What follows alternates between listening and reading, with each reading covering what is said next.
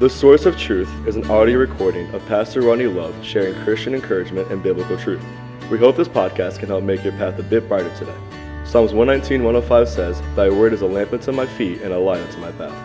Good morning and welcome to the Source of Truth podcast, and thank you for joining us for this Tuesday edition. And we're glad you're with us and uh, hope this will be an encouragement this morning. We're in Psalm chapter 102. Psalm chapter 102 as we continue to work our way slowly through the book of Psalms. I, I really hope it's an encouragement, inspiration, as uh, there's a lot of transparency as you get to evaluate and learn about this man named David. And today is no exception to that as we get to see the heart of David in one of his harder times in his life. We'll see in this passage, or as we look through it over the next few days, that uh, he has been he's, he's got a physical illness. We know, we'll learn that his his Israel itself is in a really precarious and a struggling time. And so he's kind of speaking on behalf of himself and speaking on behalf of the nation as a king, and he's struggling. And so we're going to see, really, especially at first, a bit of the dark scenario, at least the, the situation that David finds himself. That's really what we're going to look at today.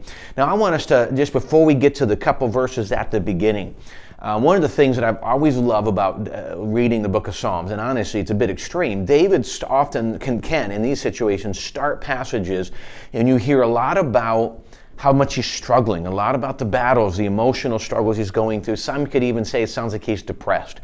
And you can see these things and you can, man, he's overwhelmed and he talks about it.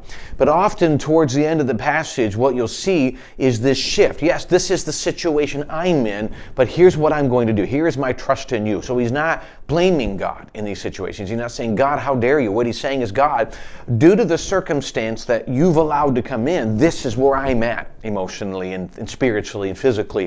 But I know. And so, what I want us to see in the first section, before we go anywhere, in Psalm 102, in verse 12, he says, But thou, O Lord, shalt endure forever, and thy remembrance unto all generations. And so, he has this break in this chapter where he begins to talk about all that God's going to do and how he can trust and he can move forward because of God. So please remember that. It's kind of the, as we, for the next few days, as we look at these few verses, that's what I want us to see is no matter uh, when we, what we look at what David's doing, it's easy for us to empathize with him and to resemble, to look at and say, I feel like that. But please remember that while David was very honest with himself and with God where he was, that wasn't the end game. And the end game was in the he what he's honest. He's I'm just being very honest with you, God. But that doesn't change my view of you. That doesn't change my trust in you. And boy, that is the strength we hold on to. We can be honest about our circumstance as long as we understand that God overcomes our circumstances. Psalm uh, chapter excuse me, Psalm 102. David says this, "Hear my prayer, O Lord, and let my cry come unto thee. Hide not thy face from me in the day when I am in trouble. Incline thine ear unto me in the day when I call, oh, excuse me, when I am in trouble, incline thine ear unto me. In the day when I call, answer me speedily. For my days are consumed like smoke, and my bones are burned as a hearth. My heart is smitten and withered like grass, so that I forget to eat my bread.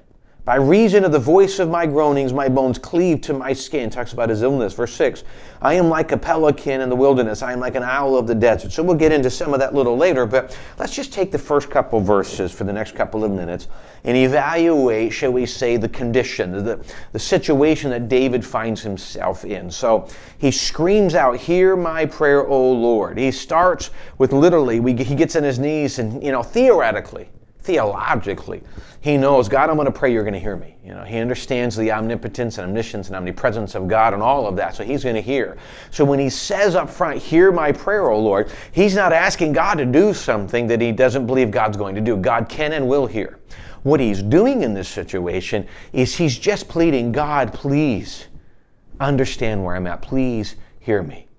You know, he's just, it's just a plead. He, he is kind of verbally explaining. He knows the theology, but he's verbally explaining how much weight he is under. And he's just begging God, Lord, please understand where I am at. And I think it's a simple thing. We, we all know the theory and the theology that God loves us and He hears us and He knows our battles and He knows what we're going through and He's with us in that valley of the shadow of death. But there are times when we are just so overwhelmed, we get on our knees and say, God, I really need you to understand how heavy this is. I just need to be able to share with you my hurt, my heaviness, the weight. I can't do this, Lord, without you. So there's just plea for God to, you know, for us to say, Lord, I know theologically, but I'm looking a little more practically, and I'm begging you to move in this. And so he finishes this section. He says, Hear my prayer, O Lord, and let my cry come unto thee.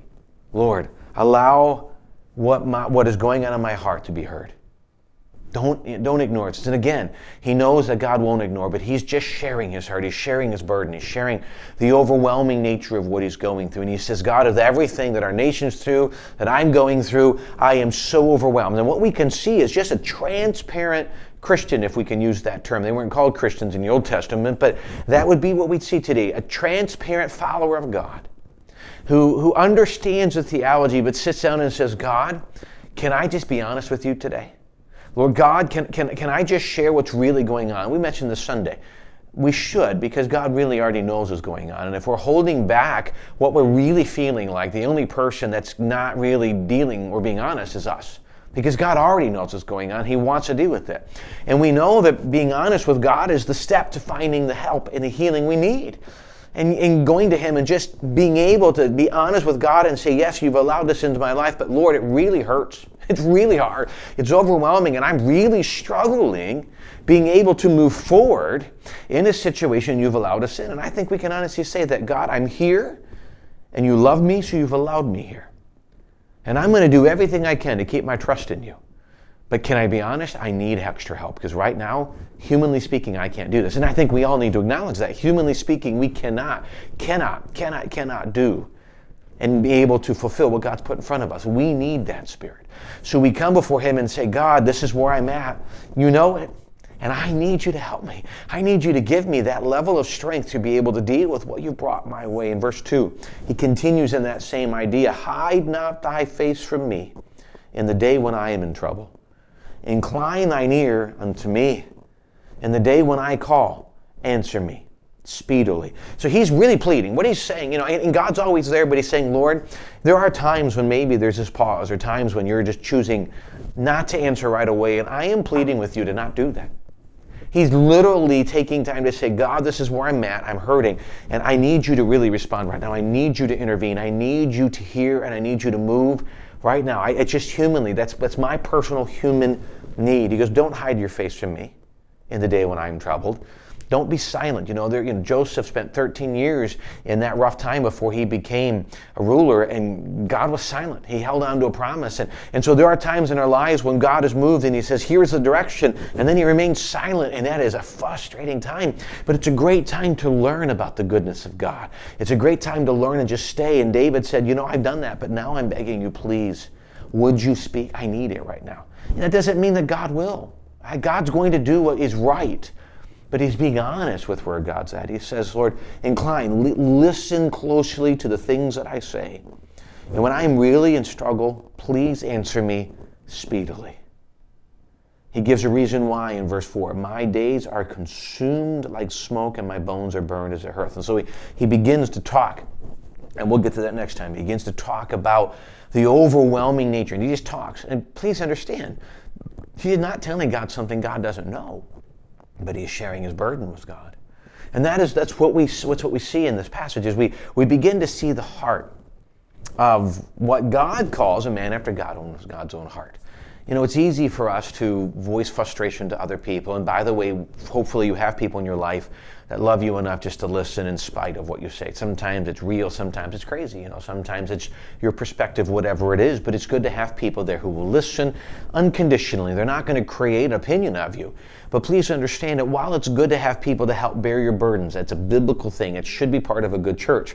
You bearing other people's burdens and you allowing people to help bear yours. It, ha- it is part of what we do in church. It's how it has to be done. Or we lose out on what, what, a lot of what God intended for this to be. Having said that, as good as that is, ultimately God is the one is the ultimate bear, a burden bearer. And He is the one I must go to, and He's the one I must be honest with and say, Lord, I'm struggling in my home in this situation. I'm struggling as a parent in this situation. I'm struggling at work. I'm struggling in my spiritual life. This area. And Lord, I, I'm going to be honest with you because I need you to give me an honest answer. And when I, but here's the thing. As one man said, Tom Farrell said this once, and it's such a powerful thing. It's simple, but it's so needed in our spiritual journey. He says, until, he was, specific prayer requests get specific answers. And here's why. When I ask specifically to God, then I, then I can recognize His answer because I was very clear, Lord, I need this, or I hope you help me to do this, or answer this.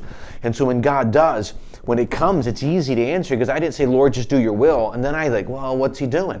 When I'm very specific with my question, then I get a greater specific answer. And God's going to work in the same way, but it's me, it's my mindset. So, so the key is this I need to be specific, and that's what David was doing. I need you to listen in this time. And let me encourage you.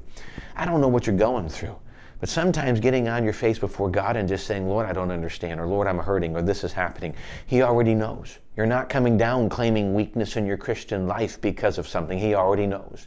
As a matter of fact, weakness, proclaiming weakness, is pretty much the only way to find strength. Because until I'm willing to proclaim my weakness, I'm not willing to accept strength. We live in such an arrogant day. And boy, if we can just finally accept our own weakness and beg God for help, then we can find it. And we don't like the weakness, but our, our strength is not found in us, it's found in Him. And we need to get weak enough to recognize and accept His strength. And it's part of that journey, and it's part where David's at. Please, Lord, hear me. So I encourage you, just go to Him and say, God, this is it, and I really need your help. And trust me, as we can be, grow in that relationship with Him, you'd be amazed at how God begin to help give us grace and then some answers in His timing to whatever it is He's doing in our lives. Thanks for joining us on this Tuesday morning. We greatly appreciate the opportunity to be part of your day. We're going to work through uh, Psalm 102 for a couple days and uh, look forward to just being able to evaluate and get deeper into the heart of a man of God and to learn from him and what can we learn for our daily relationship with God. Thank you so much for being part of this and joining us today. We look forward to seeing you next time.